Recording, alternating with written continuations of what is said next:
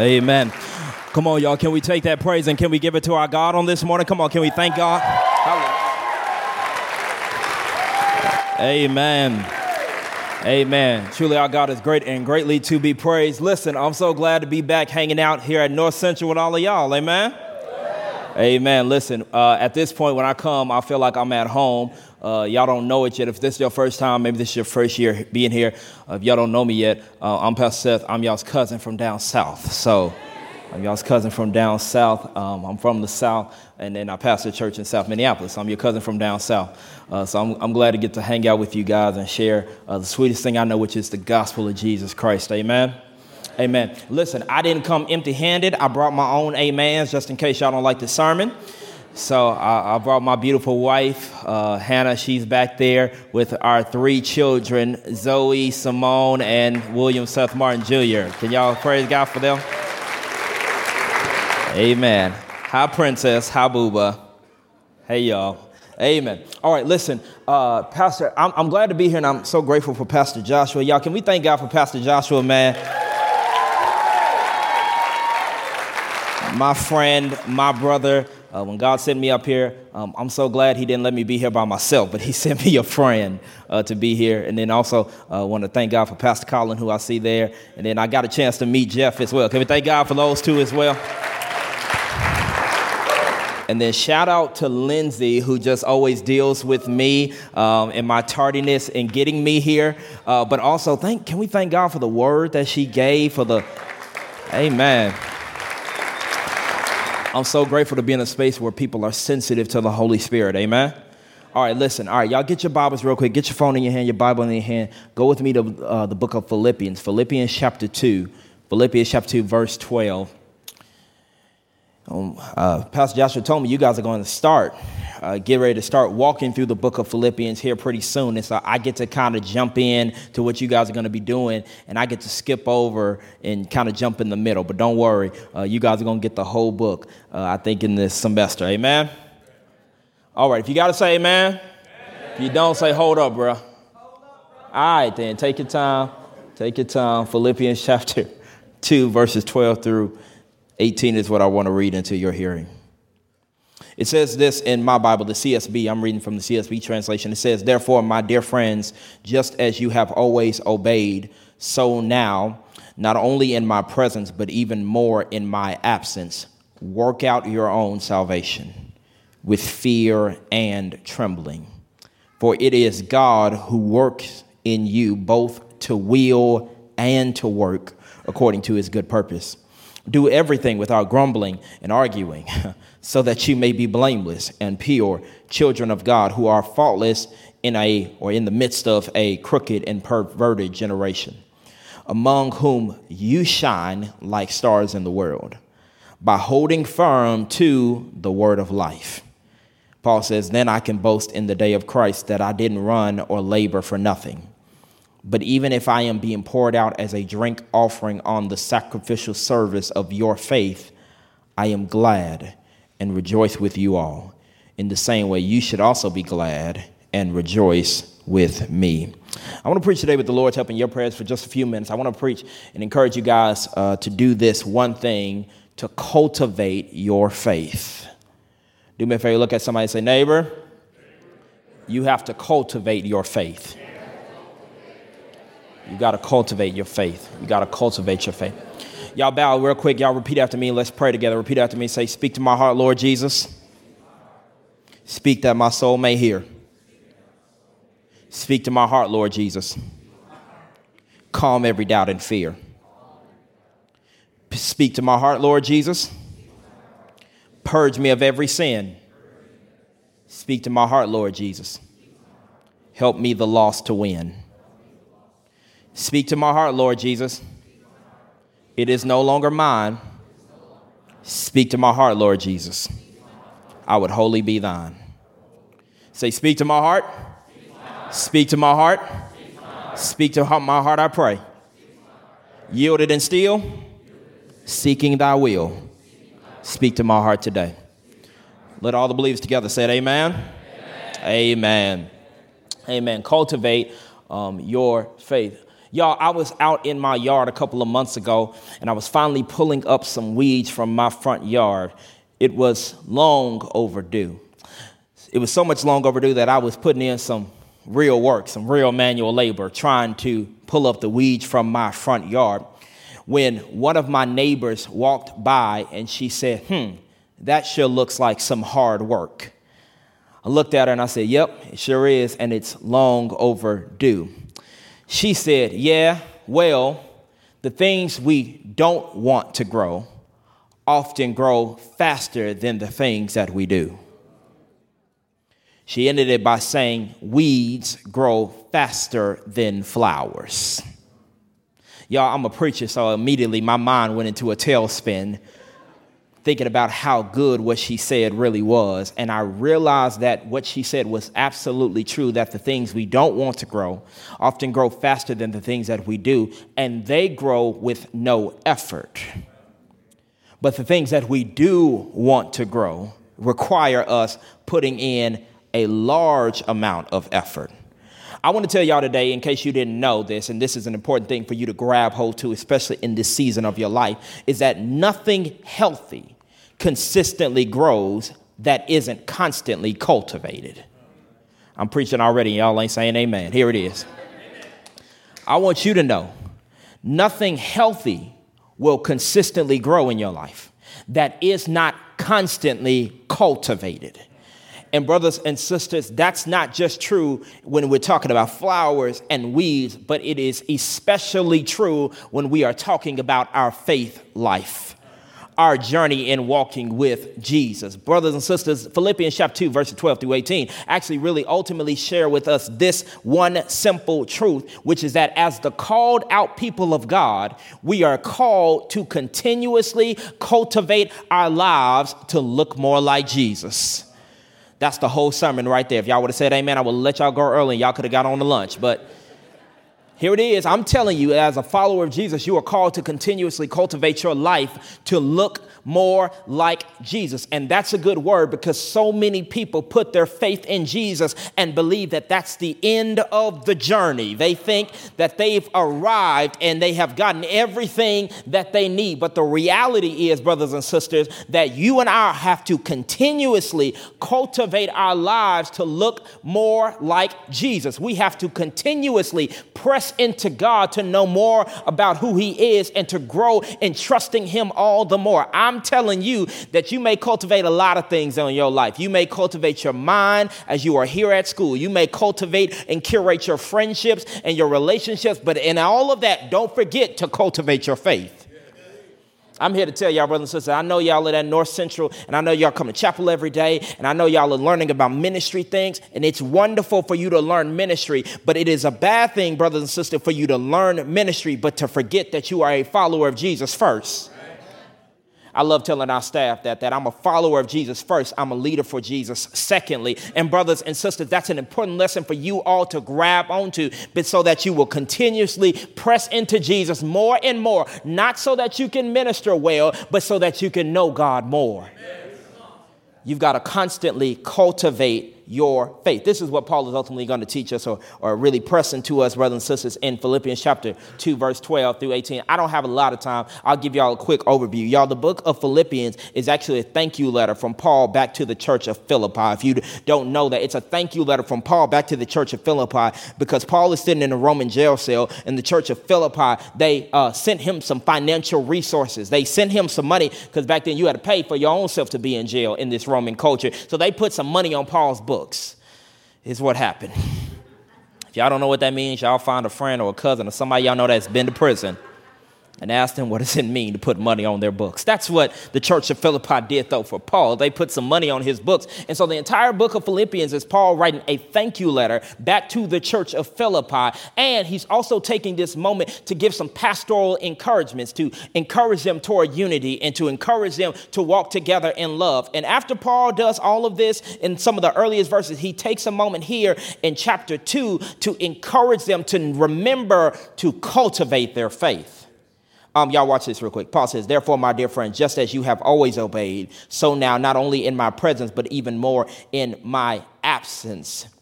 Do so even now as well. Um, I like this. This is important because Paul is speaking to a church that he has helped plant, to people that he has helped to pastor, and he acknowledges to them that they have done a great job of hearing the word of God and submitting to the word of God and cultivating their faith. He says, You guys have done wonderful. You've obeyed in my presence, but now he says, I want you to also do it in my absence. Yeah, now this is important because what Paul is saying is he's saying y'all did a wonderful job of following Jesus and obeying and cultivating your faith when you had a spiritual leader around you looking over your shoulder. But I want you to do it when you don't have somebody looking over your shoulder all the time.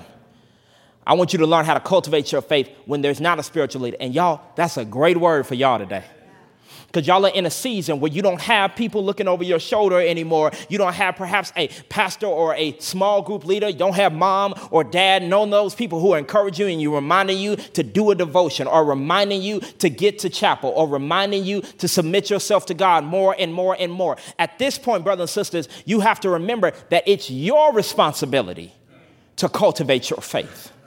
Come on, look at somebody and say, I'm owning my own faith.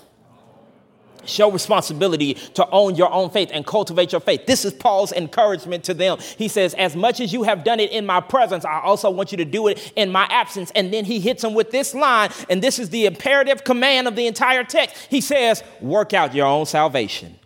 Now, I got to push you on this because what Paul is not saying is work for your salvation. Okay, we are not saved by anything you can do. This is why Paul is going to say in Ephesians that we are saved by grace through faith in the Lord Jesus Christ, not of our own works, lest any one of us try to boast or get the big head. So, Paul is not suggesting that you can do anything to earn your salvation. And if I had time, I'd stop and say, That's good news, y'all. that earning my way into heaven isn't up to me that there's nothing I can do to work my way into God's good love because and, and that's good news because if there's nothing I can do to work my way into God's love, then there's nothing I can do to work my way out of it.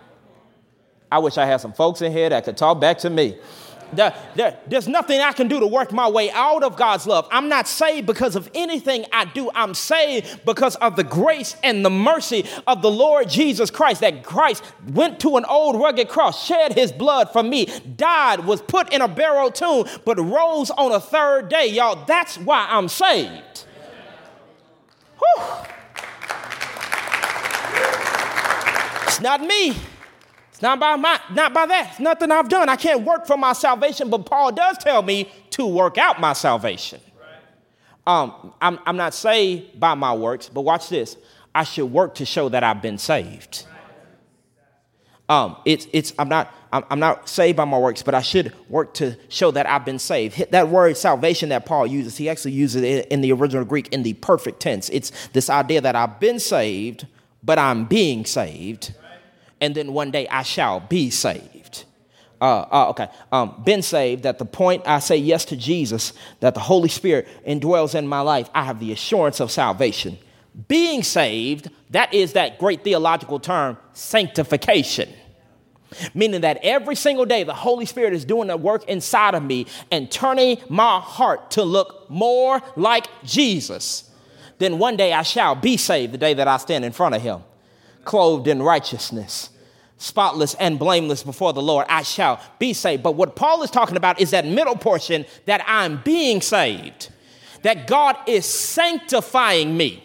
And so here it is, brothers and sisters. He says, work out your own salvation, meaning you have to participate in the sanctifying work that God is doing in your life. It's the point where divine sovereignty and human responsibility meet, where God is doing a work in me, but I have a role to play in the work that God is doing. Does that make sense in here?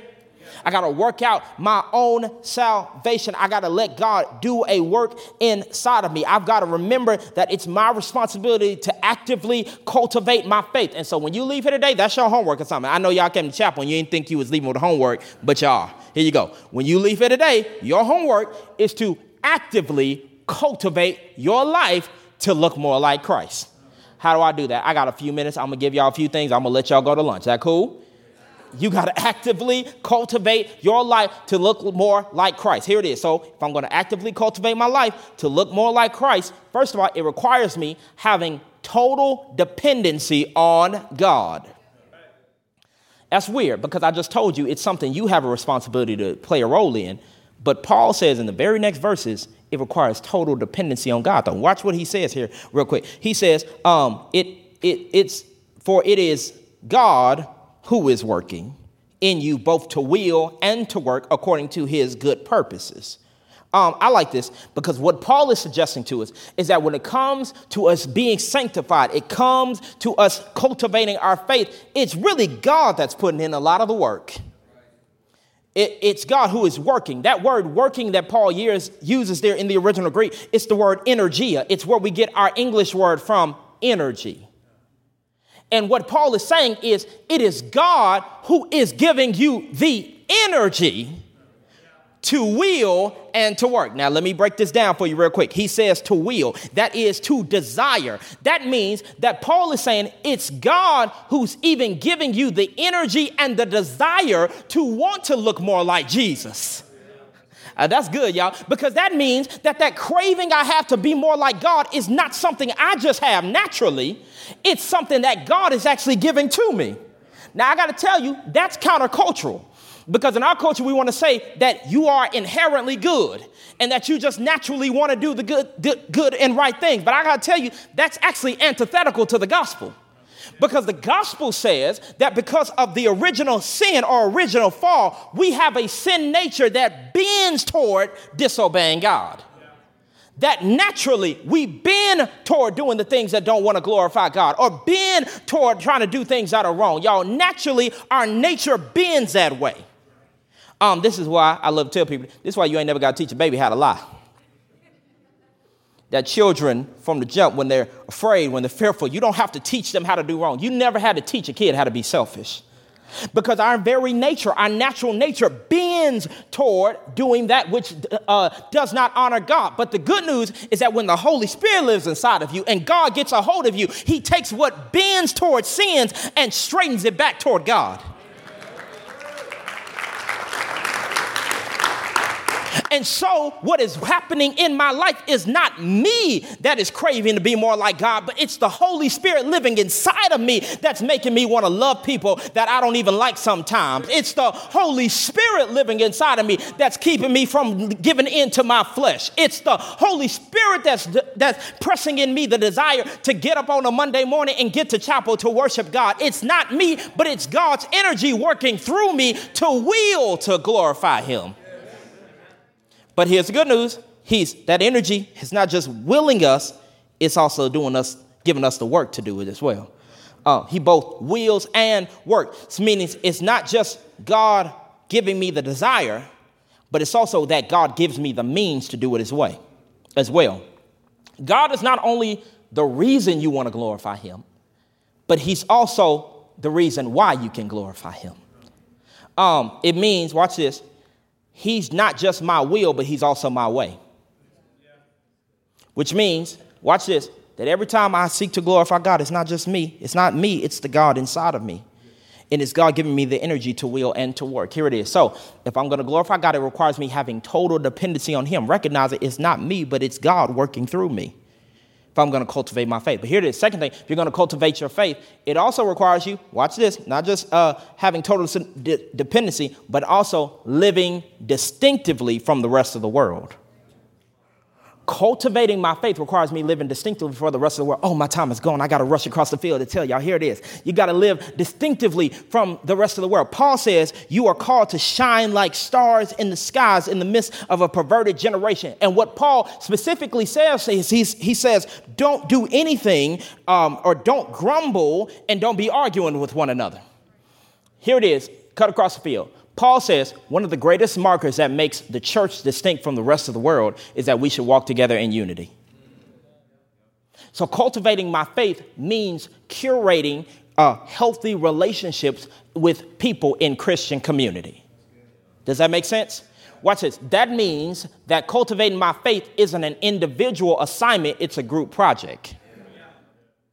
And that's a big one because we all oftentimes focus so much on being individuals that we forget that our faith is actually a communal one. That you were never designed to do life alone. And in fact, you are designed to work out your salvation in the context of Christian community. All right, I got to have total dependency on God. I've got to uh, live distinct from the world. Here's the third thing. Watch this. I've got to have an unwavering devotion to the Word of God. Note what he says. He says, work out your salvation. He says, uh, uh, act blameless in the midst of a perverted generation. How do I do this? By holding firm to the Word of God. Uh, now, this is a big one because we live in a day where people want Jesus apart from what Jesus has said. We want God apart from God's Word. But Paul says if you're going to cultivate your faith, a huge part of that is I've got to have an unwavering devotion to the Word of God. I, and that's big, y'all, especially amongst this generation. I get it, y'all, because people want to throw the Bible away, but you cannot throw away God's Word and then say, but I want to keep God. And if I had time, I'd tell y'all real quick that the irony of that in this generation is that so many times we want to keep the parts of the word that we like and throw away the parts that we don't. We like it when Jesus, when, when God says, I shall supply all your needs, but we don't like it when he tells, when God calls us and reminds us that all of our righteousness is as filthy rags.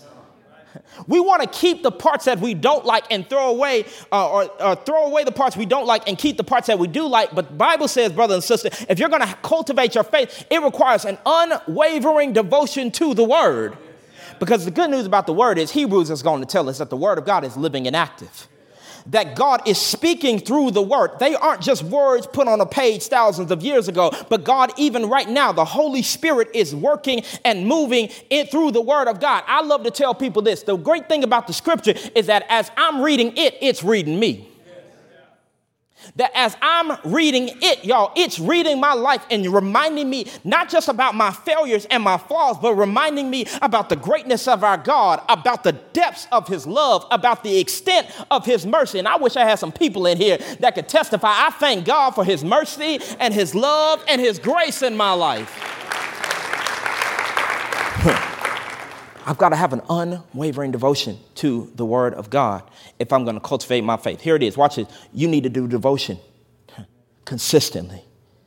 You need to submit yourself to hearing the Word of God preached consistently. You need to listen to the Word of God consistently. You cannot cultivate a faith apart from God's Word. Let me get this last thing though. Here it is. I'm going to cultivate my faith. I've got to have total dependency on God. If I'm going to cultivate my faith, I've got to live distinctively from the world. If I'm going to cultivate my faith, I have to have an unwavering devotion to the word. Here's the last thing. If I'm going to cultivate my faith, I've got to do so by anticipating the day that Jesus returns. Here it is. Watch this. Y'all do know he's coming back again. We don't talk about this a lot for some reason in, in churches, it seems like anymore, but this is not it where we are right now is not the end. Earth is not all that there is, but God is, in fact, coming back one day again. And on that day, brothers and sisters, Paul says he wants to be able to stand before Christ and know that his labor was not in vain because the people that he ministered to consistently cultivated their faith. And, brothers and sisters, I want you to have that same testimony that on the day we stand before Jesus, God will let us in not because of anything we've done, only because of the righteousness of Jesus. But I want you to have the testimony that every day I was drawing closer to God. Every single day I was letting the Holy Spirit do a work inside of me so that we can have that testimony of that great hymn, How Great Thou Art. There's that line in that third stanza that says, when Christ shall come with shout of acclamation and take me home, what joy shall fill my heart? Then I shall bow in humble adoration and then proclaim how great thou art. I want your heart to be filled with joy that day that Jesus returns. I want you to be able to bow in humble adoration, trusting in the righteousness of Jesus alone and with a sense of gratitude that throughout the course of your life, you cultivated your faith. Now, here it is. Y'all, come on, y'all stand up for me real quick.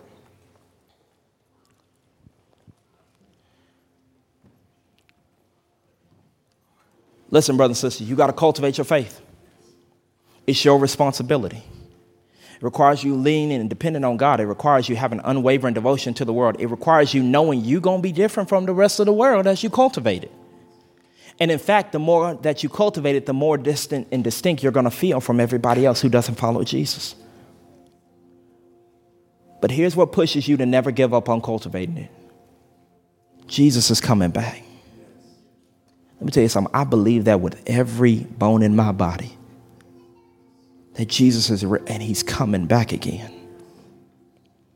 And I don't want you to labor in vain. I don't want my labor to be in vain. I want you to commit to cultivating your faith. Now, this is important because here it is. On this faith journey, sometimes the fire begins to burn low. Some of y'all perhaps been walking with Jesus for a little while, and you're like, yeah, it was exciting and I was passionate about it at one point in my life, but now it's like, oh, I'm just kind of getting weary. Well, here it is, brothers and sisters. You got to keep cultivating it. Nothing consistently grows that's not constantly cultivated. Maybe this is why Paul told Timothy to fan the flame of the gift that was inside of him. If y'all have ever built a fire, if you don't tend to the fire, the fire will go out. I want to tell you, if you don't tend to your faith, your faith, the fire of your faith will begin to burn low. You got to cultivate your faith every single day. Listen, I know you're here learning about ministry and learning about business and learning about all those things like that. But what I never want you to forget is to cultivate your walk with Jesus. Amen? Come on, let me pray for you real quick. I know y'all got to go. Let me pray for you. Father, in the name of Jesus, we thank you for what our eyes have seen and what our ears have heard. We thank you for the word of God, which is a lamp unto our feet and a light unto our path. God, I pray for somebody in here today whose fire is beginning to burn low. Father, would you help them to fan the flame? Would you pour gasoline, Father, on the fire right now so that it may explode and burn inside of them, Lord? I pray that, Lord, you would help that person today to remember their responsibility to commit themselves to growing in their walk with you. God, we pray your rebuke against Satan, who we know is not happy about this campus and these students who are calling on the name of Jesus and who are sitting in this chapel, Lord, and who are hearing the word of God. I pray your rebuke against the enemy who will try to convince people that you don't love them or try to convince them that you're not for them. I pray in the name of Jesus, you would cover and keep us. I pray that you would sanctify us every single day, that we would yield to your Holy Spirit more and more until that day when you shall return, where we shall bow in humble adoration and declare how great thou art. Lord, we love you today. I pray for my brother, my sister who needs a fresh impartation in this moment. In the name of Jesus, I pray, Lord, for a fresh wind, a fresh fire in their faith today. God, I pray that whatever may have them bound, that it may be broken today, God. And that today they may leave re, reinvigorated, re energized, God they may go do your work. I ask it in the sufficient name of Jesus, we pray. And all of us together say, Amen. Do me a favor, give God a shout of praise today.